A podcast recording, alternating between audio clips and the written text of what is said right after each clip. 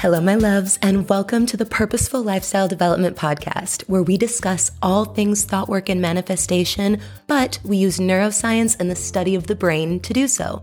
I'm your host, Tessa Spisak. I'm a board certified practitioner, master life and health coach, and seasoned executive speaker. If you're ready to create your highest value lifestyle and turn your dream life into a reality, you're in the right place. Let's get right into today's episode. Hello, hello, and welcome on in, my friends. I hope you are feeling amazing, however, you are listening in and wherever you're listening in from. As always, I want to thank everyone so much who spends their time with me every week, every Monday here on the podcast. And if you're new here, welcome to our discussion.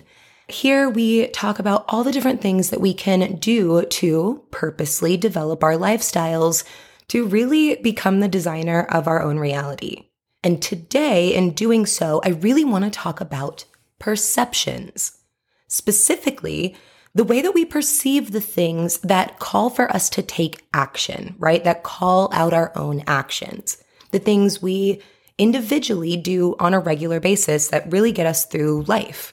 Now, of course, I want to talk about the science here. So, jumping right in, in terms of the brain, the way you perceive something is, again, scientifically speaking, the way your brain organizes, identifies, and interprets different sensory information, right? So, what we hear, see, smell, touch, all of that. And it does that in order to understand the environment. It involves sending signals through the nervous system. So I know that's a bit of a lot, but we do talk a lot about the nervous system here. And that's the point that I want to hammer home is that your perspective and the way you perceive something, again, is just your brain decoding this information and it's going to send a signal to your nervous system.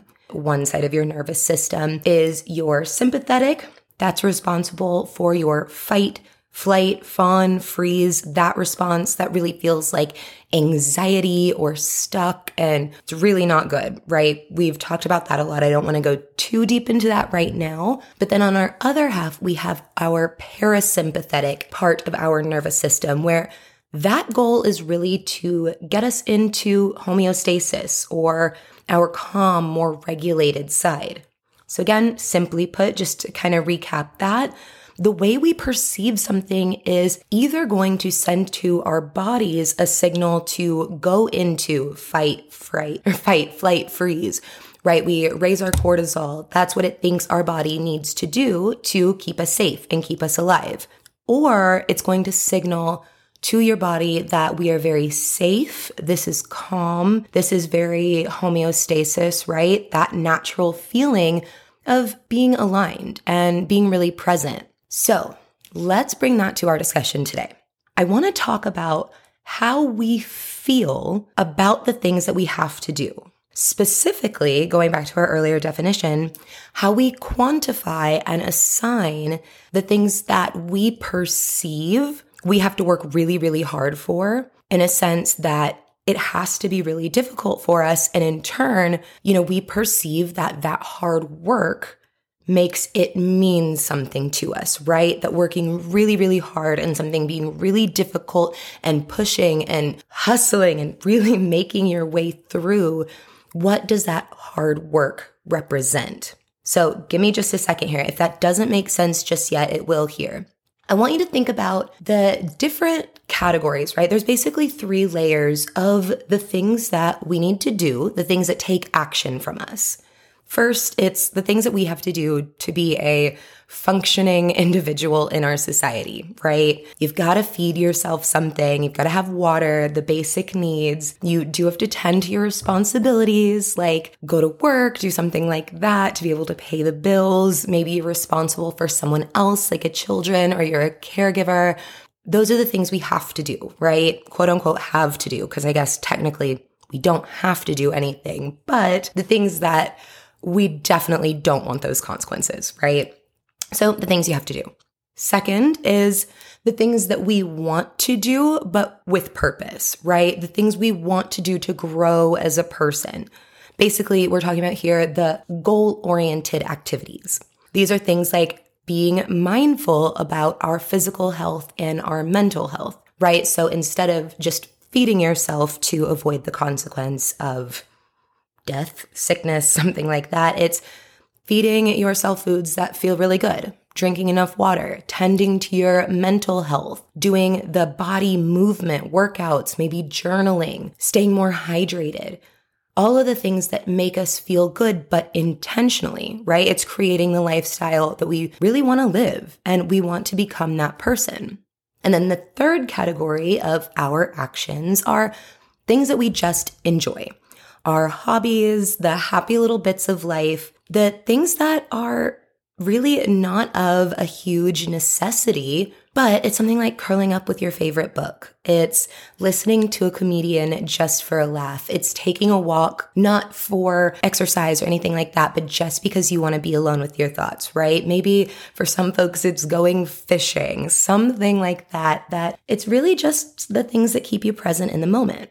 But now, as I list these things out, right, the have to do's, like your responsibilities, the, we'll call them should do's, the things that you have set for goals for yourself, and these are the things you need to do to get there, and the want to do's.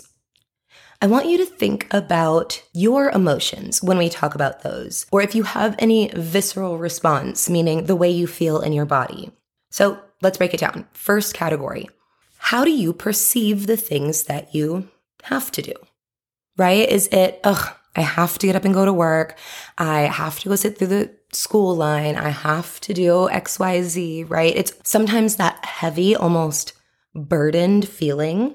Or do you notice that your mind goes to the positive, at least to some degree? Maybe you've already trained yourself to do this, and it doesn't have to be a huge leap, but it can be almost a positive neutral things like, yeah, I have to go to work and maybe I'm not super thrilled about that, but at least the project I'm working on is really, really interesting. Or, yeah, I have to drop the kids off and sit through the super long line, but at least I have a good car ride with them and we have a chance to catch up, maybe listen to some music that we both like. Instead of, you know, I have to do the grocery shopping, it's at least I get a minute out of the house. You know, maybe I have a chance to kind of get out of my head for a minute and just do this. And I ask because it is your choice how you respond. Now, before you get a little frustrated with me, let me explain. It reminds me of this saying, and maybe you've heard it. Um, I know it's probably said so much more eloquently than this, but it's something along the lines of your first thought is what you're conditioned to think, and your second thought is what you choose to think. So pulling it outside of ourself, outside of personal tends to be more example, or I'm sorry, tends to be more easy in terms of an example. So let's do that. This is a really simple one. Say you see a person walking down the street and everything about them is just not your vibe, right? Not that anything's wrong and they're just minding their business, you know, no harm to none, but something about their outfit, maybe their hair, the whole combination of it, your initial thought is, oh my God, look at that person. What are they doing? They could never leave the house like that. You know, and then maybe you even start to make assumptions about them. But then once you catch yourself doing that, you take a quick second and you remember, like, oh, hey, I really don't want to be judgmental. And that was a really judgmental thing to think, right? They really aren't doing anything wrong. So, you know what? Who am I to say that they have to wear my style and what I like? I don't have to like what they wear, but maybe they're just having fun and trying something new. And, you know, I'm actually going to take a little bit of note from them and maybe gain a little bit of confidence to do something out of my comfort zone. Right? That's probably a much longer thing than your actual inner dialogue would be, but you get what I'm saying. So it's the same thing I'm talking about when we reference our personal lives and our need to do's right? Because maybe going back to this example, if you were the judger of that person, well, there could be something that had created or conditioned that response. You know, maybe you went to school with really judgmental people or you know, they just are not down with being outside of the box. And that type of thing is just really what you're used to hearing. Or maybe as a kid, you weren't allowed to express your style outwardly. And so it's literally just shocking to you and kind of uncomfortable to see someone else doing that because you've never felt comfortable to do that. Just because at one time you consider that bad or wrong, you don't have to actively choose to keep that perception. You can choose to change it. I mean, as we grow and learn, I think most of us have change of heart like that, but sometimes it can be harder to relay it into our own self and into our own life. So that's what I want to do is just take a look at how your personal perspectives mold your own life. Really, because if you get down to the nitty gritty of it, you can ask, how are we scripting the day in terms of what we need to do? I can always tell what headspace someone is in by the words that they use. Is it, I have to do XYZ, I need to do XYZ, or hey, I'm gonna go do that, right? I'm kind of excited, I'm ready to try, I get to especially when we're coming up with a plan. And that's something I will always pause and give a reminder of is if I'm in a session with someone and they're listing out these goals and we come up with something that's really sustainable for them to do in a really great way to implement it. And at first they're getting really excited.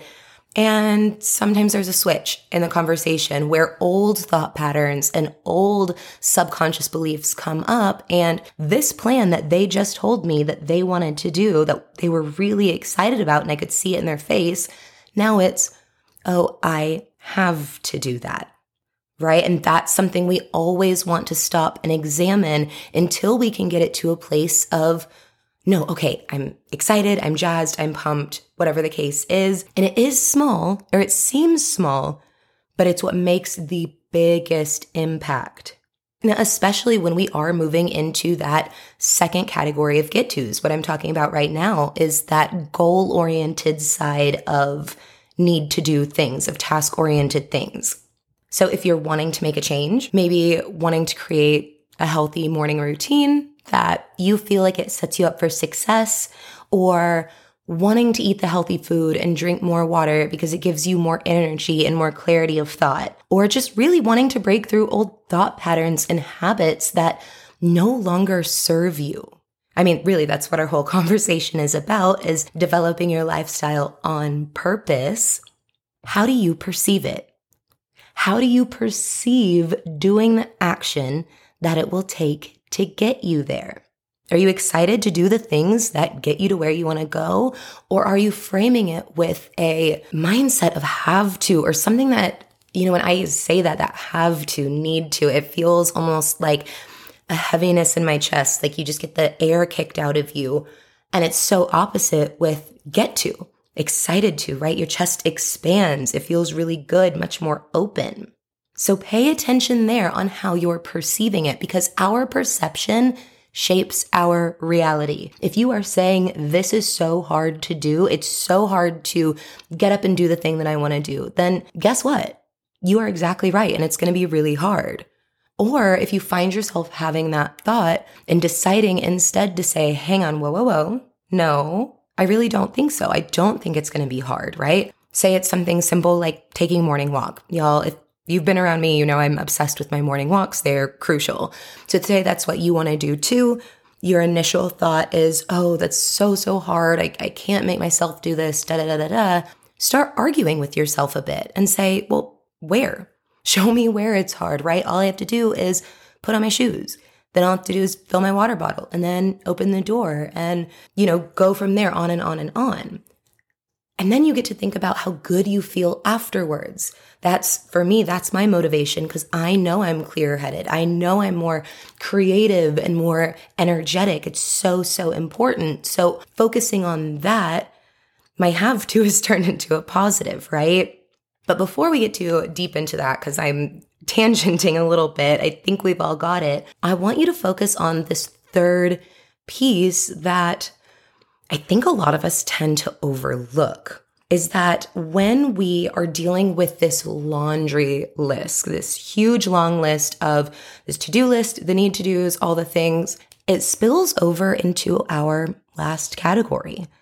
That third category, the things that do nothing more than bring us joy, the things that make life really worth living. Like I said, you know, curling up with your favorite book, taking time to sit and laugh with an old friend or just watch your favorite comedian, diving into our creative projects, anything like that. Those tend to get set on the back burner if we are going through life and perceiving everything else as a have to do. Our brain really starts to paint this picture with something along the lines of, and you know, put your own verbiage in here, but how can we just sit and be unproductive and just be present enjoying this thing if we have this never ending to do list of have to do's, right? It can really cause a very panicky feeling in regards to the things that, again, those are want to do's, the make life worth living, bring us present. It's that's not going to feel good a lot of the times because we have such a long list of need to do's, all the have to do's. So, this is a thought I want to send you with, and this is your homework for the next week. Is when that feeling starts to well up in your chest and it's so have to, I need to, that my goals, all of it. I want you to just stop and ask yourself, what if I let this be easy? Can this be easy or can it at least be fun or new or exciting? And what if at those times we're thinking, oh, I have to, I need to, I can't do this other thing until I do something else. I just want you to pause for a minute. Do you have to take that perspective? Or can you spend a little bit of time to change it? Get to a point that you are able to hype yourself up a little bit, that you are excited to expand and grow and to step in this new reality of yourself. And it, again, it doesn't have to be fake or overzealous, but Instead of dreading building your business or working on your passion, worrying that it won't be good enough, get excited about pushing your limits and building something new that has never existed before. And here's my final point. All of that being said, we've got to remember motivation can be really fleeting. And that's the human's brain attempt to keep you safe by sticking to what it knows and staying to that comfort zone. But if you are ready to step into that new, higher value, more aligned life that you know is meant for you, this is a crucial step. Take notice and reframe your perspective when you feel the discomfort. Don't run away from it. Don't pretend it's not there, but intentionally choose to acknowledge it and choose a new perspective. And I promise it'll change your life. But all right, my loves, that's where I'll leave us today. I want to thank you so much for joining in on this conversation with me. And each week, every Monday, we're going to be posting a new episode going a little bit deeper into the conversation of what you can do to train your brain on purpose to really allow for the lifestyle that you want to live. Until next time, my loves, in the meantime, here's to your health and your happiness.